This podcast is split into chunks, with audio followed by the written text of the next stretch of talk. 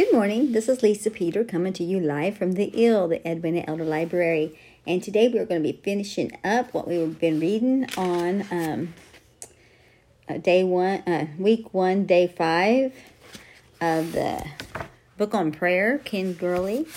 Um, yeah, this is my podcast that I do, a library podcast um, book review. And this book here that I'm happen to just be, I'm reading it through it through this book with you. I have not pre-read this one. So this is more than just a review. This is actually a reading. Um, I am Lisa Peter, like I said, from Hazelwood, USA, and we do the Edwina Elder Library, which we call the EEL, the EEL, Edwina Elder Library, out of my home. And um, I'm just reading through this, and I really am a, a advocate of prayer. I truly believe in the power of prayer. That's why when I saw on Facebook that Brother Ken Gurley had written a new book, I immediately went to Amazon and I ordered it. Can't remember exactly how much I paid for it, but you can get it through Amazon. Or I'm sure maybe you can get it directly from Brother Gurley or maybe from our um, Pentecostal publishing house. Um, I'm sure there's different places you can get it. It's a, a, a new book. It was just out published this year. In fact, it was published by First Church Publishing 1850 Broadway Street, Pearland, Texas, 77581. So I'm sure that you can get that. The whole title of this, I just opened it up, says The Book on Prayer and Invitation to an, an, an Invitation to an Awakening.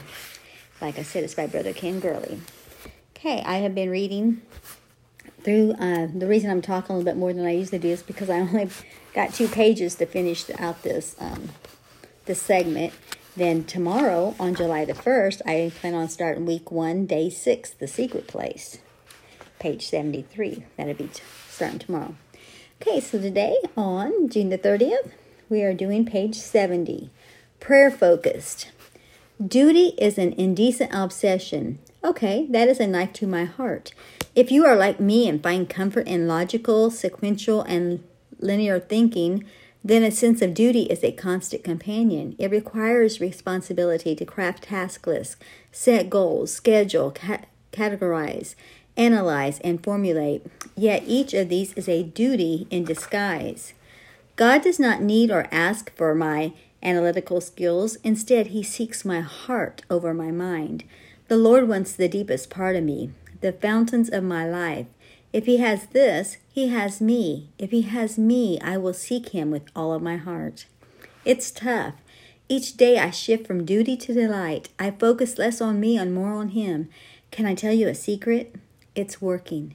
Don't take my word for it. Try it for yourself. Go ahead. Grow obsessed.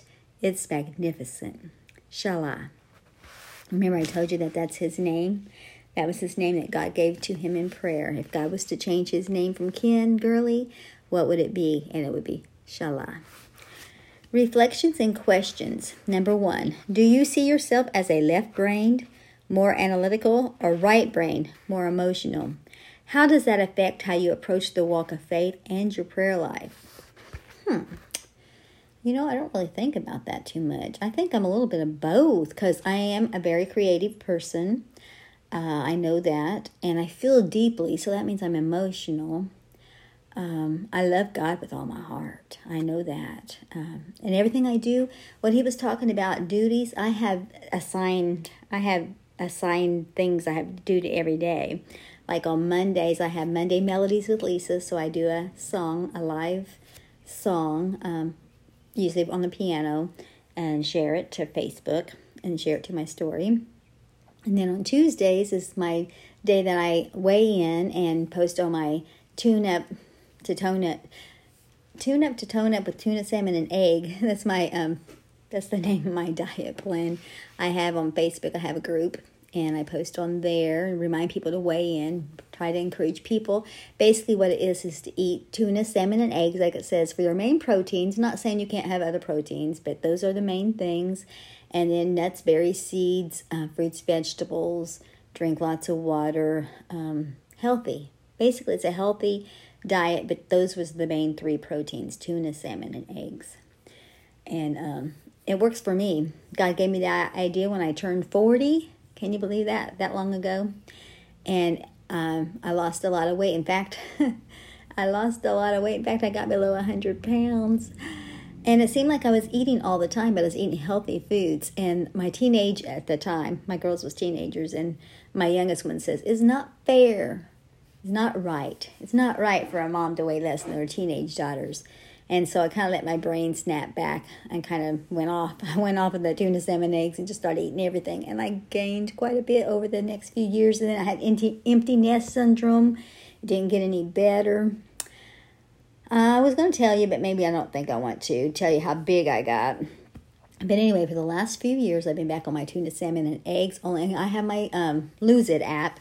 I have it set to lose like a half a pound, um, about a yeah, about a half a pound a week. So it's it's coming off slow. And this here lately, uh, even though I have it set to that, and I thought I'd been within my guidelines, I kind of am at a plateau.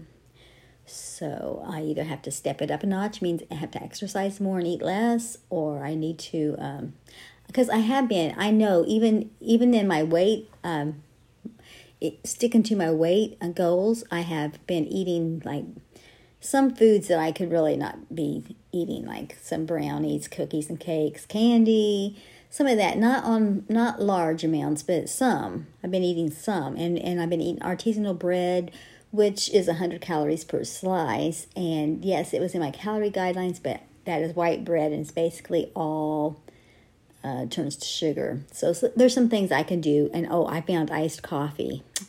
Oh, I've been making my own, but I've been putting like milk and um, Hershey's chocolate syrup and um, hot uh, uh, hot chocolate mix and instant coffee and a little bit of water and um, Reddi-wip. Is that everything? I think that, and sometimes creamer. If there's creamer in the house, sometimes I even add a little bit of that, like the caramel or the mocha, some some kind of flavor. Yes, all of that mixed up and in the magic bullet and with ice, and then more ice in the glass, and it is so good. But you know what? I can just drink a regular cup of coffee. A regular cup of coffee has zero calories. Zero calories compared to that, which probably has about 500. So there's some things that, you know, moderation. But anyway, that's on my Tuesday. On Wednesday, I walk with weights um, and gather up trash for the Thursday's pickup. Thursday is con- finished gathering up a lot of trash. Try to get out as much as I can before the trash men pick up on Thursday mornings around 8. I also on Thursdays is um, my ladies' prayer time, or actually it's everybody's prayer time because it's from your abode around the globe on Facebook. I post on Wednesdays. I come up with the prayer theme on Wednesdays, and on Thursdays I have my prayer time from seven to eight and invite people around the world to pray along with me.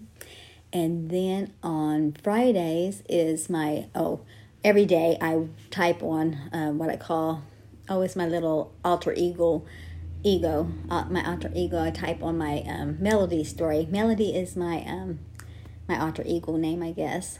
Uh, anyway, I type a little bit on that uh, novel, devotional type of thing, and then on Fridays I print that out and put it into my book and share. And I copy and paste and share it to my my Facebook me, um, melodies alter ego musings blog page. So I got all them different blog pages and stuff I do, and I work on them every most of them every day. And then um, on Saturdays is the day that I, um, when I don't have nursing home services, which I haven't been able to do since it's COVID 19, but um, when, when that lifts again, I'll have my nursing home services on the second and not in the first and third Saturdays of every month, and my uh, and on the second um, Wednesday of every month, I have at the assisted living. Anyway, anyway, none of this is written down, so I'm kind of rambling. But I want to. I'm almost done reading my um, page here. But anyway, I have assigned every day, and then of course my devotional. I I uh, through the week, God. Um, I have a theme. God gives me a theme every week of what my devotional on Sundays is going to be, and my lesson plans, and I work on those. Praying out my lesson plans for my grandkids that come on Sunday mornings. It's kind of like a um, homeschool children's church Sunday school type of thing just for my kids because we don't have um, Sunday morning, Sunday night services at church. So it's kind of like my thing I do with them, and then we uh, we cook, we do all kinds of stuff, plan, plan have a meal, have our family meal together, and then they then they leave and go home, and then I do my online devotional. And um, so Sunday's full. Sunday's completely full of all church things because as soon as I get done with all that stuff, then I go start working on the theme that God gave me for the following week. So that's that's everything. And then I had this this podcast I do every day, my Edwina Elder Library. So different things, but see that's what I was talking about. Duties. These are things I have assigned or I felt God led me to do that are duties that take up part of the day besides my babysitting and uh, music lessons I teach that that also and help my husband with the M&L trash business. We own our own um, trash service. So there's different things. I keep busy, but that's the thing. Is God first focus? Is that prayer the focus? Is that the main thing? How does that affect how we approach our walk of faith and our prayer life? Jacob had an encounter with God that left him change. What experiences have you had with God and how have they changed you? Just like I told before, how God had called me to do these different ministries how he showed me that I am to be his hands, his feet, and his mouthpiece. And that's Jacob had an encounter. Do you have you had an encounter? Three, God instructs us to seek his face continually. How do you do that throughout the day?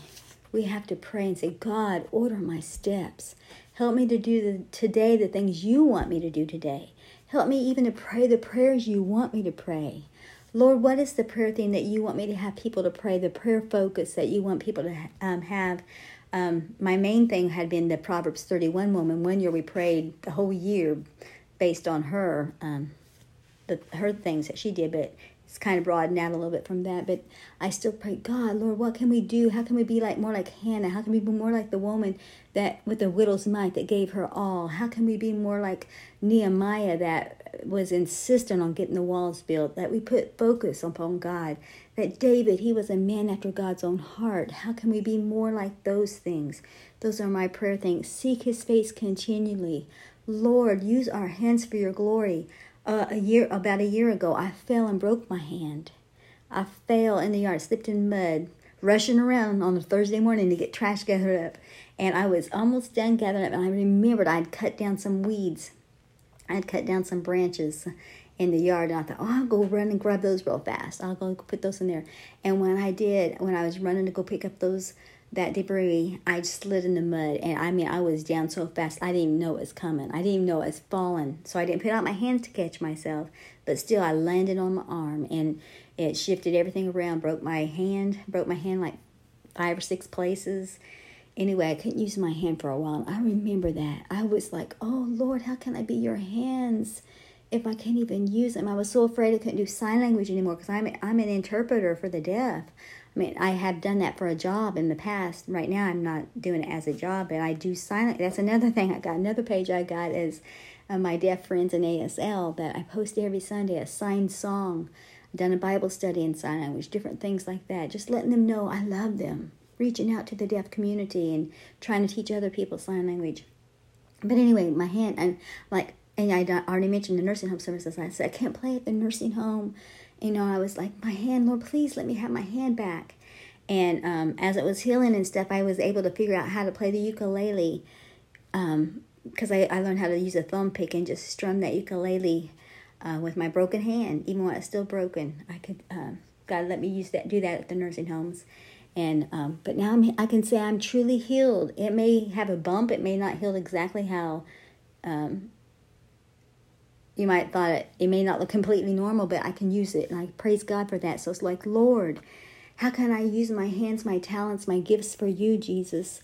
Hallelujah, God. Everything I wanted, everything I do, I want to do for your glory. Well, that's part of the reflection and questions. Someone or something will seize our every waking moment. What experiences have you had with lesser obs- obsessions, and how do they relate to our pursuit of God?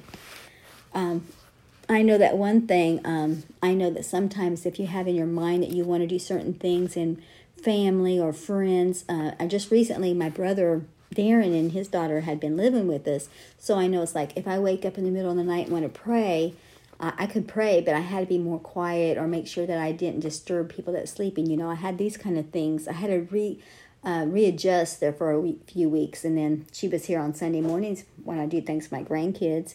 Had to work that in had more hands in the kitchen, wanting to help make the brownies, wanting to help lick the bowls and stuff like that. So we had to kind of adjust, make room, because that's you know we don't want to be selfish with what God's given us. We want to share. We want to include people. We want to branch out and reach out, and that's part of that. We have to have to say, how can we instill in others if we all work together? How happy we'll be. How we can we relate this to our pursuit of God? Number five, pray, pray, pray. If you had a divine encounter and heard that word repeated to you, how would it change your daily life and prayer life? If God appeared to you in one way or the other and told you that you needed to pray more, what would you do different? I know with me, with the Edwina Elder Library, um, I felt in my heart that God wanted me to post a picture of Sister Edwina Elder. That's who we named the library after. Um, in that room, and in my mind, you know, I'm like, I know that she used to teach off of Brother Romine, and that was our founding pastor in Terre Haute.